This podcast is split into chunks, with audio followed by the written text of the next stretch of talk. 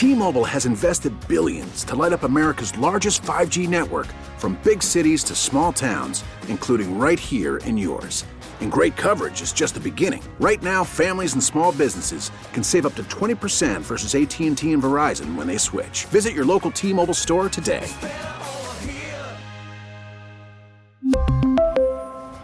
Plan savings with 3 lines of T-Mobile Essentials versus comparable available plans. Plan features and taxes and fees may vary.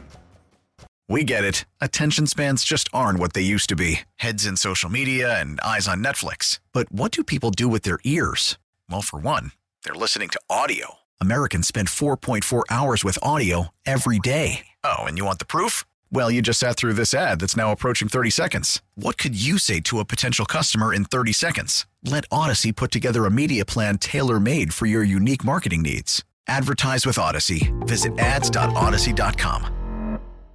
Welcome back to 1140 The Bet Las Vegas. Adrian Hernandez here for the final NBA playoff slash NBA Finals preview, but now we'll call it the recap as the Golden State Warriors are your NBA champs. And joining us to discuss the finals, free agency that'll be here in less than two weeks is Zach Harper. Now, he's from The Athletic, but he does so much more, whether it's Sirius XM NBA Radio, Mad Dog Radio, the Count the Dings Network, shout out to Jade Hoy, or a podcast called Cinephobe that I don't really understand, but it'll be my last question to get a clear description. So first off, Zach, how are you doing?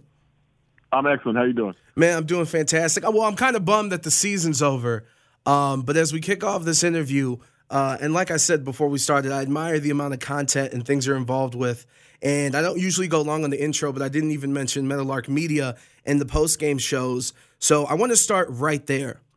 Talk me through trying to do a podcast and one of your coworkers showing a guest some porn on his laptop. What was going through your mind? Sadly, what was going through my mind was, of course.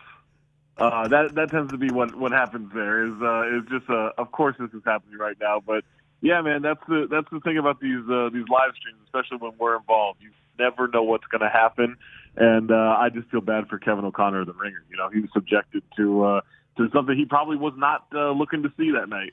And you know, I'm very keen on serial killer behavior and kind of as a society, I thought we moved away from laptops being the spot that we watch porn, right? Yeah, or just like have the sense to to close a tab every once in a while, even if you're going to. Like, I mean, it's not it's not that difficult. Like, you just you know you watch it, you close it, it's fine. Yeah, it's like Twitter. Like, not many people, unless you're using TweetDeck, are, are tweeting from their laptops. But um, let's get into these finals now and, and what else happened on these finals courts. And I, I want to focus on the the antics, and we talked enough about sex, so we don't have to talk about Steph's parents and everything.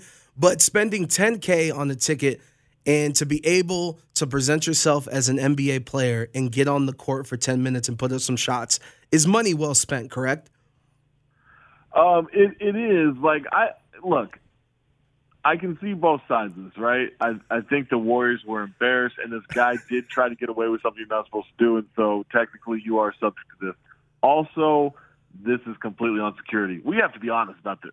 That dude looks more like Klay Thompson than you and I do, but he doesn't look that much like Klay Thompson. Like I don't know what we're doing here. Like it, it doesn't make any sense to me that this would work the way it did. Uh, but I will say my favorite comment as I was defending, you know, this fake Klay Thompson. My favorite comment I saw on Twitter was someone responding to him with, "I just saw in your bio that it just says YouTuber, and now I'm on the Warriors side of this." And I, Yo. I, I respect that. He has like 8.42. What's his name? It's Big Dawes TV. He's got like 8.5 mil subscribers though. I mean, sure, like that that's a lot of subscribers and like power to him, but is it just from looking like Klay Thompson? Like I I honestly that's the only thing I know him from is just the pictures at games. Um, and then this video, and so, and I'm not trying to be disrespectful. I just, I'm not in that YouTube world. I'm rarely on YouTube. Yeah, facts. But in terms of YouTube and content, um, a podcaster finally won an NBA Finals. Congrats to Draymond Green. And I want to kind of settle this. Do we want NBA players to be able to give us content or not? Because there's been a lot of backlash over how a dude is spending 30 minutes after work and what he does and what he gets into. It's stupid. It's stupid that like what you don't nobody actually cares what he's doing with his time after work as long as it is lawful, right? That's the only time anytime it's like, "Oh my god, he's out doing this." It's only because people are just bored with their own stuff. Like it's dumb. Like he gets to podcast if he wants to. By the way, he gets to talk as much trash as he wants to. He gets to reveal as much as he wants.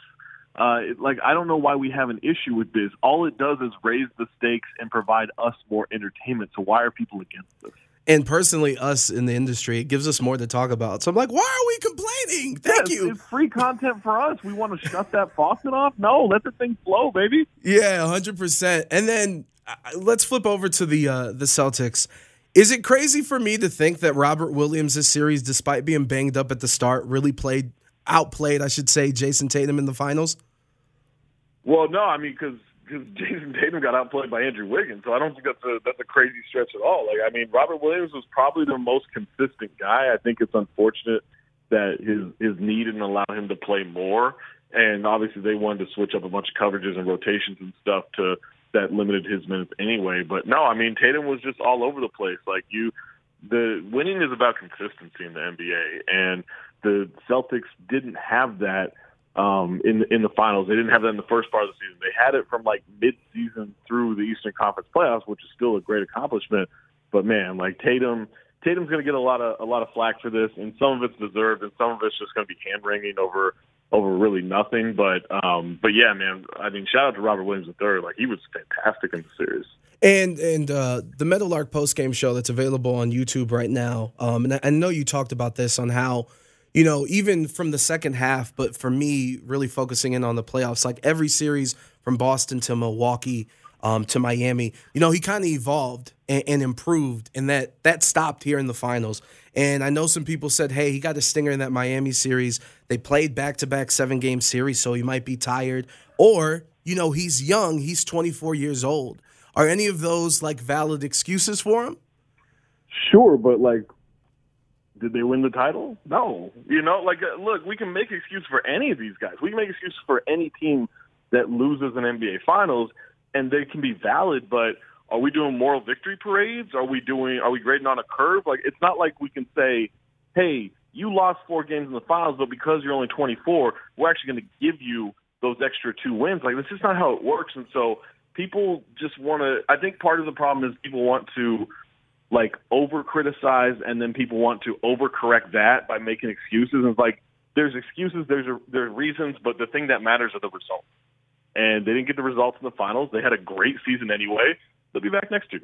And to me, for Boston, like you know, negative or positive to me, it kind of starts with Marcus Smart because I think, first off, offensively, if he gets downhill and he's able to go into these lanes, that just opens up the lanes for Jaylen and Tatum. Then they attack. And then that's how Al Horford, like game one, gets all these open threes. And we know how good Jayson Tatum is defensively, winning Defensive Player of the Year. But to me, am I wrong in thinking like there was a huge lack of awareness for this team in certain situations? But I even go back to game four. They find, or game five, excuse me, Third quarter, they finally outperform the Warriors. The Warriors are trying to come back in the fourth quarter. In the middle of a run, Marcus Smart is still trying to get a flopping call, and it leads to an easy bucket for Klay Thompson. Like, so I guess not only is it frustrating, but does Boston need a true quote unquote point guard?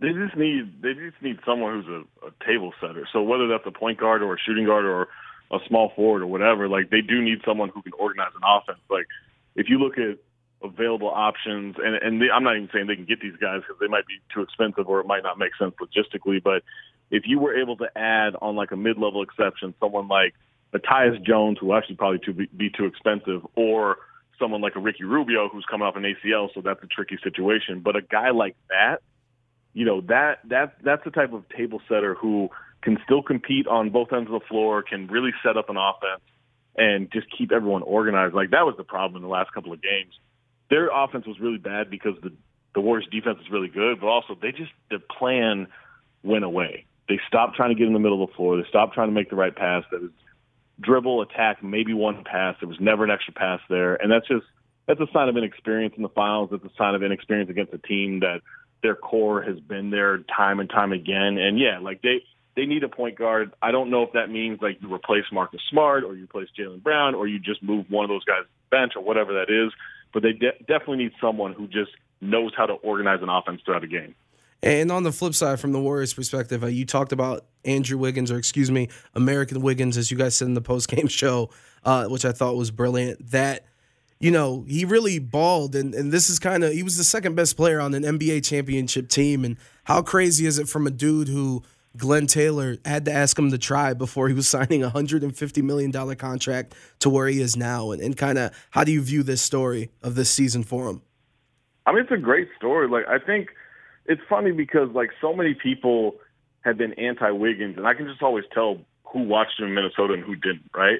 I'm not saying you needed to just say like, oh, he's always going to be great, he'll be fine. Like he wasn't. He needed to change the scenery. He probably wouldn't have done any of this in Minnesota because there's just no accountability there. At least there hasn't been up until maybe the start of this year. But you know, Wiggins always been super talented. Jimmy Butler's always said, you know, he's the most talented one of those three when they were when they were in Minnesota together coaches have talked about how talented he is and how hard he works. It's just about learning how to win. The Warriors taught him how to win.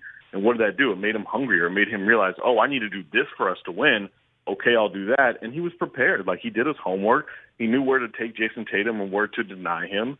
And he just flat out outplayed him. I mean, he outscored Jayson Tatum 18 to 13 in the final game of, a, of an NBA Finals to close it out. Like that's, I mean, that's pretty crazy. You know, I get it. Everyone's always like, oh, he makes so much money. You're right, and now he's earned it. Like now you can't say the contract was a mistake, and that's how the contracts work. You just got to justify it by the end of the contract. And he also had that dagger with five minutes left when the Celtics were trying to to come back, and I think they got it what to eight. And uh, my final finals question here before I'm gonna get a hit you with a couple free agency questions and big picture. Um, but in terms of the agenda that had to die last night, which hurts my heart because I'm from Cleveland, but the no finals MVP agenda is over for Steph Curry. Uh, where do uh, haters, I guess, whatever we want to call it. What agenda's next? Like, do we have to go back to Chris Paul not having rings, or which agenda is the next to appear? We could do this crazy thing where we're just like appreciative of players and their accomplishments what? and not look to tear people down. Like, I know it's a crazy idea and it might get me, get me kicked off the internet, but this is the thing that I didn't understand about the Steph has no Finals MVP thing. It's like, okay, did that make your team lose any less than they did to the Warriors? Oh, jeez. Like, what? I don't understand what the argument is. Like, That's if, fair. I said this last night, and and I stand by it. Like, if you are not getting paid to deny this man's place in history, if that is not part of your job, if you're not on TV or on radio or on a podcast or whatever, getting actually paid a living wage to deny this man's place in history, you're dumb. You're just flat out dumb. Like you don't know basketball. You don't know what you're watching or what you're talking about. This man is one of the greatest players we will ever see. Not shooters, not scorers, one of the greatest players we will ever see. Like, it is no debate about it. And if you're still denying this man, I just feel bad for him. Well, listen, as a Cavs fan, the Warriors winning the title increases 2016's title in my perspective. So it makes it makes it that much more impressive. Um, but let's head to some offseason questions. Uh, to me, during the playoffs, the most fascinating story or thing that happened that I really feel like didn't get talked about enough was game seven, Phoenix getting destroyed by Dallas. But what happened with DeAndre Jordan, where he only played, what, 17 minutes, gets into an argument with Monty Williams. Like, just on that and the argument and how that played out, how do you feel about it? And then in this offseason on where the Suns go? I mean, I've heard I've heard some things of what of what maybe was happening there, and you know, I don't know. I'm not there, so I don't know, and I'm not covering the team, so it, you know, it's all like third hand stuff. So I, I don't know ne- necessarily what to believe. I just know from what I hear it doesn't sound like there's a res- resolution that ends with anything other than him on another team. Now, that's tricky. That's not just something he can outright do because he's a restricted free agent. And so, you know, if someone goes out and maxes him with an offer sheet and he decides, I don't want to help this team and, you know, I'm not going to do a sign and trade, then they can just match it and there's nothing he can do about it. He's got to go back to Phoenix. Like, it's not really up to him at this point. Yeah. I would maybe move towards trying to make that a better relationship so you can work out a sign and trade, or you just take that one year qualifying offer, you risk injury, and you go into next season becoming an unrestricted free agent the following summer. I mean, I I I don't know if there's a resolution to it, but I do know there are ways to get him off that team, and they probably have to start playing that game. And then in terms of Donovan Mitchell, and I know he still has three years left in his contract. Basically, the question is: Is this dude going to be playing in Miami next year? No, no, no. the Utah Jazz are hosting the All Star Weekend in 2023. They like they're not going to trade Donovan. The whole thing is to look at look at, at, at everything with hey, we're going to have the mayor of Salt Lake City, which is going to be played by Donovan Mitchell, for this All Star weekend. It's going to be, oh, look how great this is. Oh, everyone's so happy. Oh, this is Donovan So City, Donovan's team and everything. They want the And Cleveland All Star game where, you know, Darius, Jarrett, Evan, the future's here, like that type of thing. pretty much, and that and that's what it's going to look like. And then next summer, next summer we'll see what that looks like. But this this year, no man, he's not going anywhere. Rudy might go somewhere. They might be able to switch out some of those other parts, but this this ownership group is committed to Donovan at least for now because they want to look good for All Star Weekend. So then, from Donovan's perspective, the uh, I'm completely shocked Quin Snyder got fired, and then with Andy Larsen, uh, who covers the Jazz, like those are that was basically Donovan planting seeds for next year. Then, No, it's just it's just it's to make you look better, it's to make you look like you didn't have anything to do with it. Like we see this stuff all the time with coaching firings or coaches stepping down and people not really like I mean the most famous ones what probably Dwight Howard and Stan Van Gundy, yeah, right? Like that's probably the most famous one and like guys act shocked and all this stuff. It's just Stan is one of the few guys that would ever speak out and make it look dumb for the player, but but that's just because he doesn't really care about that stuff. But no, like I think this is just a hey, I didn't have anything to do with this coaching this coaching decision, like, but I would like to know about the next one, and and he's doing that, he's, and that's just how the agencies work. and uh, Zach Harper joining us from the Athletic. Count the dings, and uh, be sure to follow him on Twitter at Talks Hoops. Talk Hoops. Talk Hoops at Talks Hoops.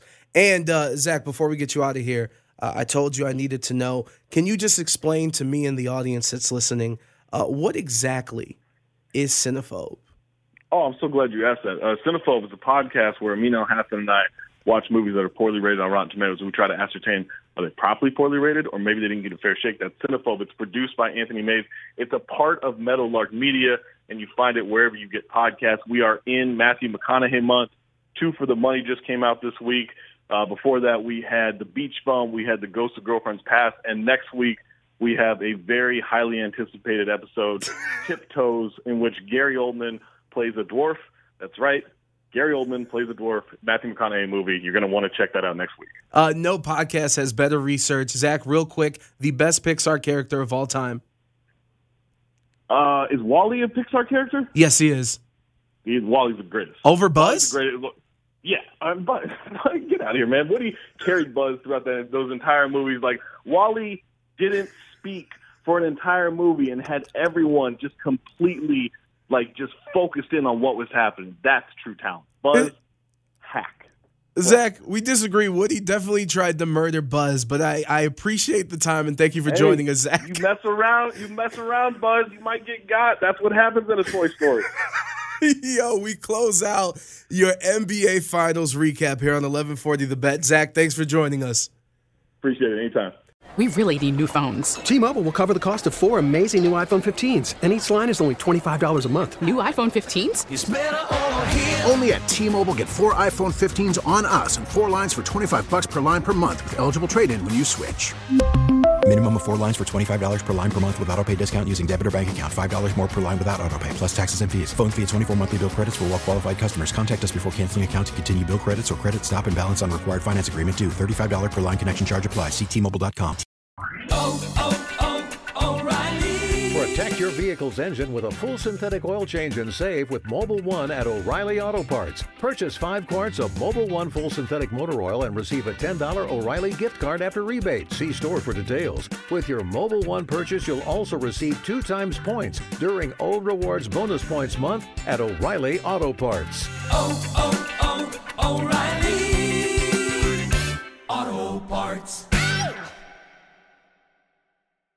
We get it. Attention spans just aren't what they used to be heads in social media and eyes on Netflix. But what do people do with their ears? Well, for one, they're listening to audio. Americans spend 4.4 hours with audio every day. Oh, and you want the proof? Well, you just sat through this ad that's now approaching 30 seconds. What could you say to a potential customer in 30 seconds? Let Odyssey put together a media plan tailor made for your unique marketing needs. Advertise with Odyssey. Visit ads.odyssey.com.